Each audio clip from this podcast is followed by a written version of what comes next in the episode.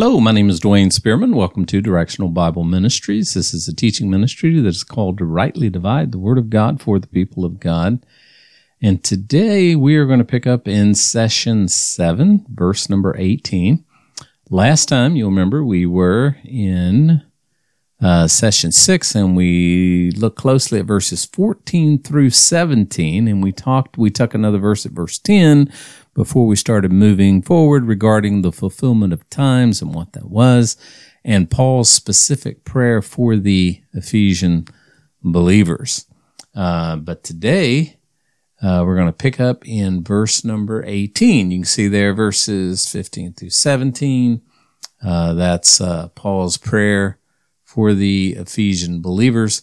Uh, and he said that he ceased not to give thanks and mention of them in their prayers number one, that God, that the God of our Lord Jesus Christ, the Father of glory, may give unto you the spirit of wisdom and revelation in the knowledge of him.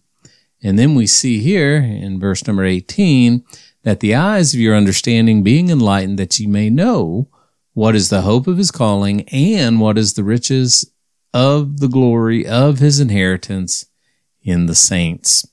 So Paul's prayer that he prayed for the ones who had faith in the Lord Jesus and love unto all the saints in verse 15 was that through the knowledge of God, they would have the spirit of wisdom and revelation and that the eyes of their, that their eyes would be opened to the hope of his calling and to the riches of the glory of his inheritance in the saints. So his first prayer is that they would be enlightened to know what is the hope of his calling. Notice that it says his calling, not our calling. A lot of times this is one of those verses where I see people just kind of read through it and then turn around and say it's talking about our calling, our personal calling. No, it's talking about his calling, not ours. Many times we miss that. Bullinger says that his calling is our sonship. So the calling that he's talking about there is our sonship. You'll remember back in verses four and five, according as he hath chosen us in him before the foundation of the world, that we should be holy without blame before him in love, having predestinated us unto the adoption of children by Jesus Christ to himself according to the good pleasure of his will. So his calling is talking about our being chosen, our, you know, our sonship. And we talked about that. We're predestinated unto the adoption. And then in Ephesians chapter four, in verse number four, this is mentioned again, there is one body and one spirit, even as ye are called. So we're called in one hope of our calling. So I believe that kind of dovetails. Barnes says the meaning here is that it would be an inestimable, inestimable, inestimable privilege to be made fully acquainted with the benefits of the Christian hope and to be permitted to fully, to understand fully what Christians have a right to expect in the world of glory this is the first thing which the apostle desires that they should fully understand.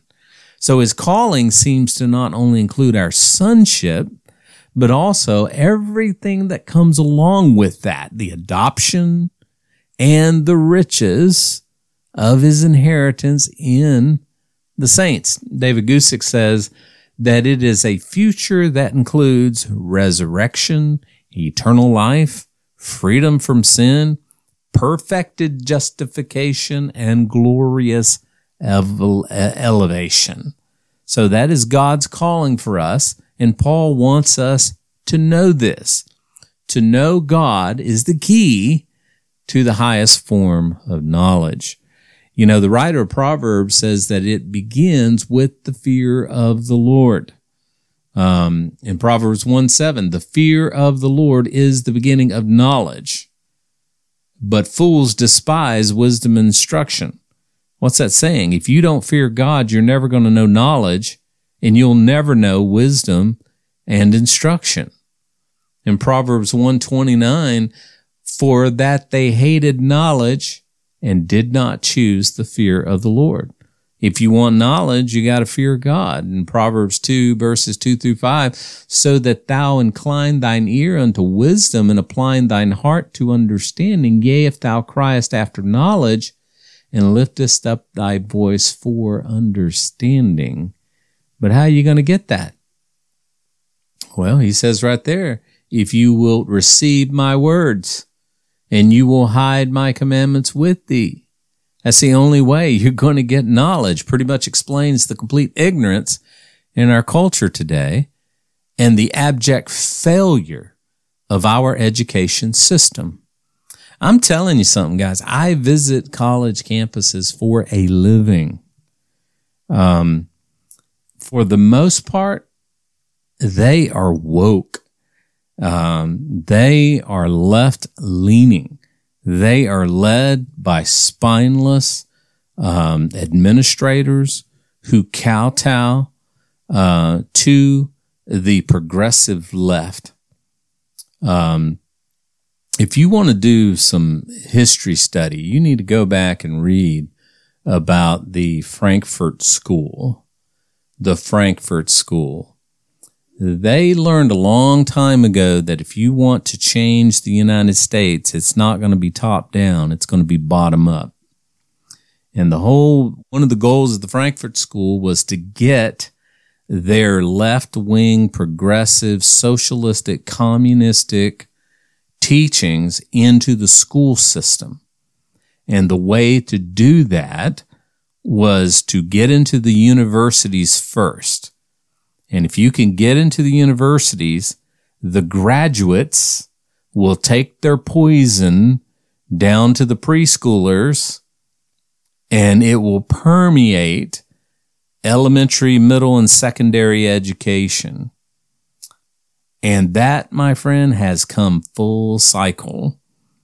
Their ideology that began in the universities has now worked its way. I'm talking K3 all the way through 12th grade. And these young people have permeated the education system after they graduate, the churches, theology, government. They are in charge.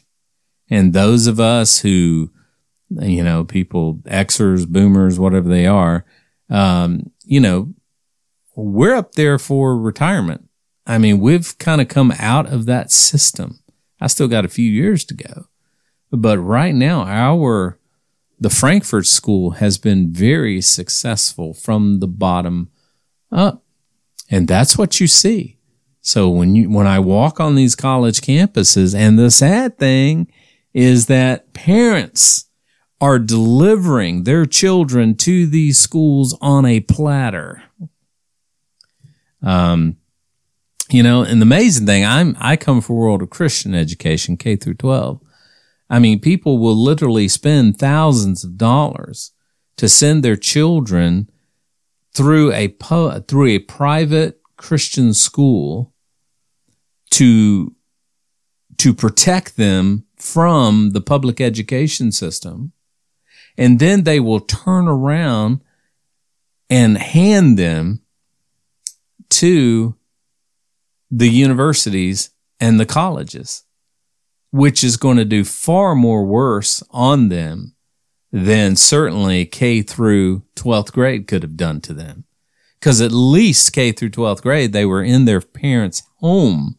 The parents can counter what was going on, but they mailed them off to these universities you know, and that's what I see, you know, and then I hear Christians bragging about my kid went to this school. I'm, I'm really pretty sorry to hear that, to be honest with you. Um, sad. Uh, the, there is no knowledge without the fear of the Lord. It's just an endless cycle of illiteracy. They refuse to believe in God. They're not only, they're not anti God. They hate God and it is it is all through our school system now. Uh, I don't. I really do not think it is salvageable. Personally, I, I don't think it's salvageable. The best thing you can do for your child in my humble opinion, is to homeschool them. And the only reason they should be going to a four year liberal arts college as if they are going to be majoring in a STEM field. They want to be a doctor. They want to be a lawyer, something that's going to require that level of education. Otherwise, they need to go to a tech school, a trade school. They need to go to a small business college, a little two year degree. Um, I think it's a waste of time. I think it's a waste of money. Um, they're clearly graduating without knowledge because they have no fear of the Lord. Then notice in verse number 19, I'll get off that soapbox. And what is the exceeding greatness of his power to usward who believe? That's us.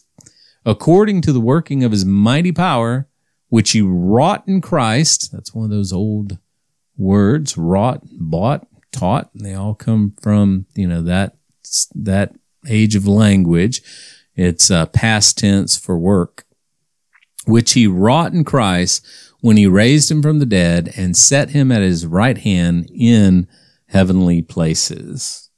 So his prayer continues in that he wants us to know God's exceeding greatness of his power that he wrought in Christ when he raised him from the dead and set him at his right hand in heavenly places, or uh, more accurately, in the heavenlies.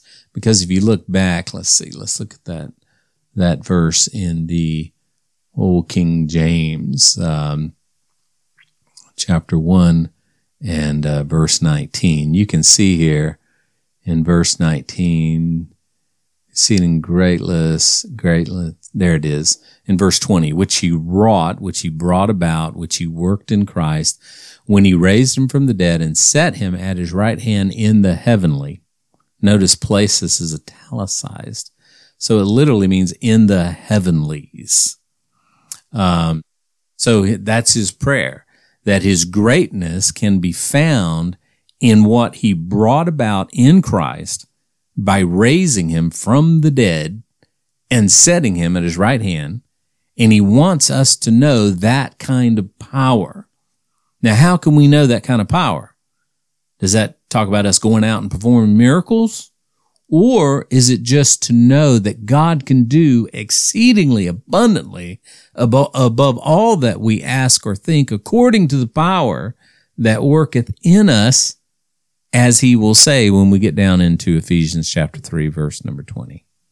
He wants us to know that the same God that did all of that that raised Christ from the dead, seated him at his right hand in the heavenlies, is working on our behalf today. That's what he wants us to know. The same God that raised Christ from the dead is working in and through our lives. And he will expand on this when he gets over in Ephesians chapter 3 verses 16 through 20. F. F. Bruce said of this, if the death of Christ is the supreme demonstration of the love of God, the resurrection of Christ is the supreme demonstration of his power. And then notice also in this verse that God, after he raised Christ from the dead, set him at his own right hand. The right hand is the position of honor. Um, Peter in 1 Peter 3:22 says, "Who is gone into heaven and is on the right hand of God, angels and authorities and powers being made subject to him." Uh, Clarke adds that the right hand is historically the place of not only honor, but also friendship, confidence, and authority. And then back to that word, those words, heavenly places or in the heavenlies, as we said here in verse uh, 20. Um, four times that word is used, and it's here in Ephesians. In Ephesians 1 3, he says, Blessed be the God and Father of our Lord Jesus Christ, who has blessed us with all spiritual blessings in heavenly places in Christ, or in the heavenlies in Christ. Ephesians 2 6, and hath raised us up together and made us to set in the heavenlies, heavenly places in Christ. And then Ephesians 3:10 to the intent that now unto the principalities and the powers in the heavenlies or heavenly places might be known by the church the manifold wisdom of God. Paul's point is that we who are in Christ are in the heavenlies. We are in heavenly places. And understand that our promises as the body of Christ are celestial, while those made to Israel are terrestrial. One is heavenly, one is earthly. The promises that are made to us as the body of Christ are celestial. We are in the heavenlies. We are placed there. Our promises pertain to that. Israel's is on earth. It's terrestrial. And we get in trouble when we start or we begin to not rightly divide between the body of Christ and the nation of Israel. And of course, today what we have done in Reformed theology um, is we have combined the two. The church is now Israel. So it's all one and the same. We are not them and they are not us. Uh, and that's why I really focus on that word rightly dividing. There is, if it can be, if we are encouraged to rightly divide, then it means that we can wrongly divide. And then notice he has been placed far above all principality and power and might and dominion and every name that is named, not only in this world, but also in that which is to come. He mentions these principalities and powers three times in this letter. Um, these are referring to angelic beings, both good and bad. And the statement also seems to be referring to a ranking system that we just don't understand. We, we're, we don't know. I mean, there's principalities, there's powers. I've read whole books on it, but we don't know. It's speculation, but it is talking about these angelic beings. But what is clear is that Jesus has been raised above them. That's the most important thing. He has been raised above them. One commentator said, we do not need to know the difference. Well, we do not need to know all the officers of the king's court to know who the king is. Um, we know who the king is. I don't know who all the stooges are around him, but I do know who the king is. And that's the important thing. And in verse 22, and hath put all things under his feet and gave him to be the head over all things to the church. As such, all things are under his feet. This means that all things are in subjection to Christ. And of course, one day it will be subdued completely. I mean, obviously the chaos in the world, you know, those people that say that we are living in the millennial reign of Christ and Satan is locked in the abyss. Well, he's got one heck of a long chain if that's the case, because this is a wicked world that we live in right now. But one day it will be completely subdued. We are in the time of postponement. And that means a lot of things. I mean, it means that Christ is still in charge. He's still in control, but he is still allowing us to kind of do what we want to do. But one day it'll be completely subdued. Every knee will bow. Every tongue will confess that he is God. Uh, it'll be subdued completely. Uh, you know, Proverbs, uh, the book of Psalms talks about this in Psalms 2 6. Yet I have set my king upon my holy hill in Zion, and I will declare the degree. The Lord has said unto me, Thou art my son. This day have I, have I begotten thee. Ask of me, and I will give thee the heathen for thine inheritance, and the uttermost parts of the earth for thy possession. And you will break them with a rod of iron. You'll dash them to pieces like a potter's vessel. And all through the book of Revelation, Revelation 19, 15, and out of his mouth goeth a sharp sword. With it he would smite the nations. He'll rule them with a rod of iron, and he treadeth the winepress of the fierceness of the wrath of Almighty God. So he hath put all things under his feet and gave him to be the head over all things to the church. Notice the words that are in italics in this verse, verse 22. This is interesting. Um, is it verse 22? I'm sorry. Head of all things. Um, wow, I'm moving along pretty good, aren't I? uh, verse 22. Uh, I just need to get back to Ephesians chapter 1. Uh, I'm all the way in the book of Psalms. Um, there we go. And notice here in verse number 22, look at all the words that are italicized there. Things, to be, things. Um, so if you, if you remove the italics, it would say, and hath put all under his feet and gave him the head over all to the church. Gave him the head over to all, the head over all to the church. Clearly states that he is the head of the church. The church is the mystery that was revealed to the apostle Paul. And Christ is the head of that church. He's not the groomsman, as many say. He is not going to marry his own body. Okay. And I'll speak to this more later, but for the moment, the words bride of Christ are nowhere to be found in your Bible, at least not in my King James. Um, those words are not there. The Bible makes it perfectly clear in Revelation 21 and verse number two that the holy city, the new Jerusalem is the bride. In Revelation 21 verse number two, Look at verse 1. And I saw a new heaven and a new earth, and the first heaven and the first earth were passed over, and there was no more sea. And I, John, saw the holy city, the new Jerusalem, coming down from God out of heaven, prepared as a bride adorned for her husband. And you can just keep reading about that. I mean, um, it's not the the body of Christ is not the bride, but we'll talk about that later. If you need further evidence, just read the next verse, the last verse of Ephesians chapter number one and uh, verse number 23. Let's get back to that real quick right here.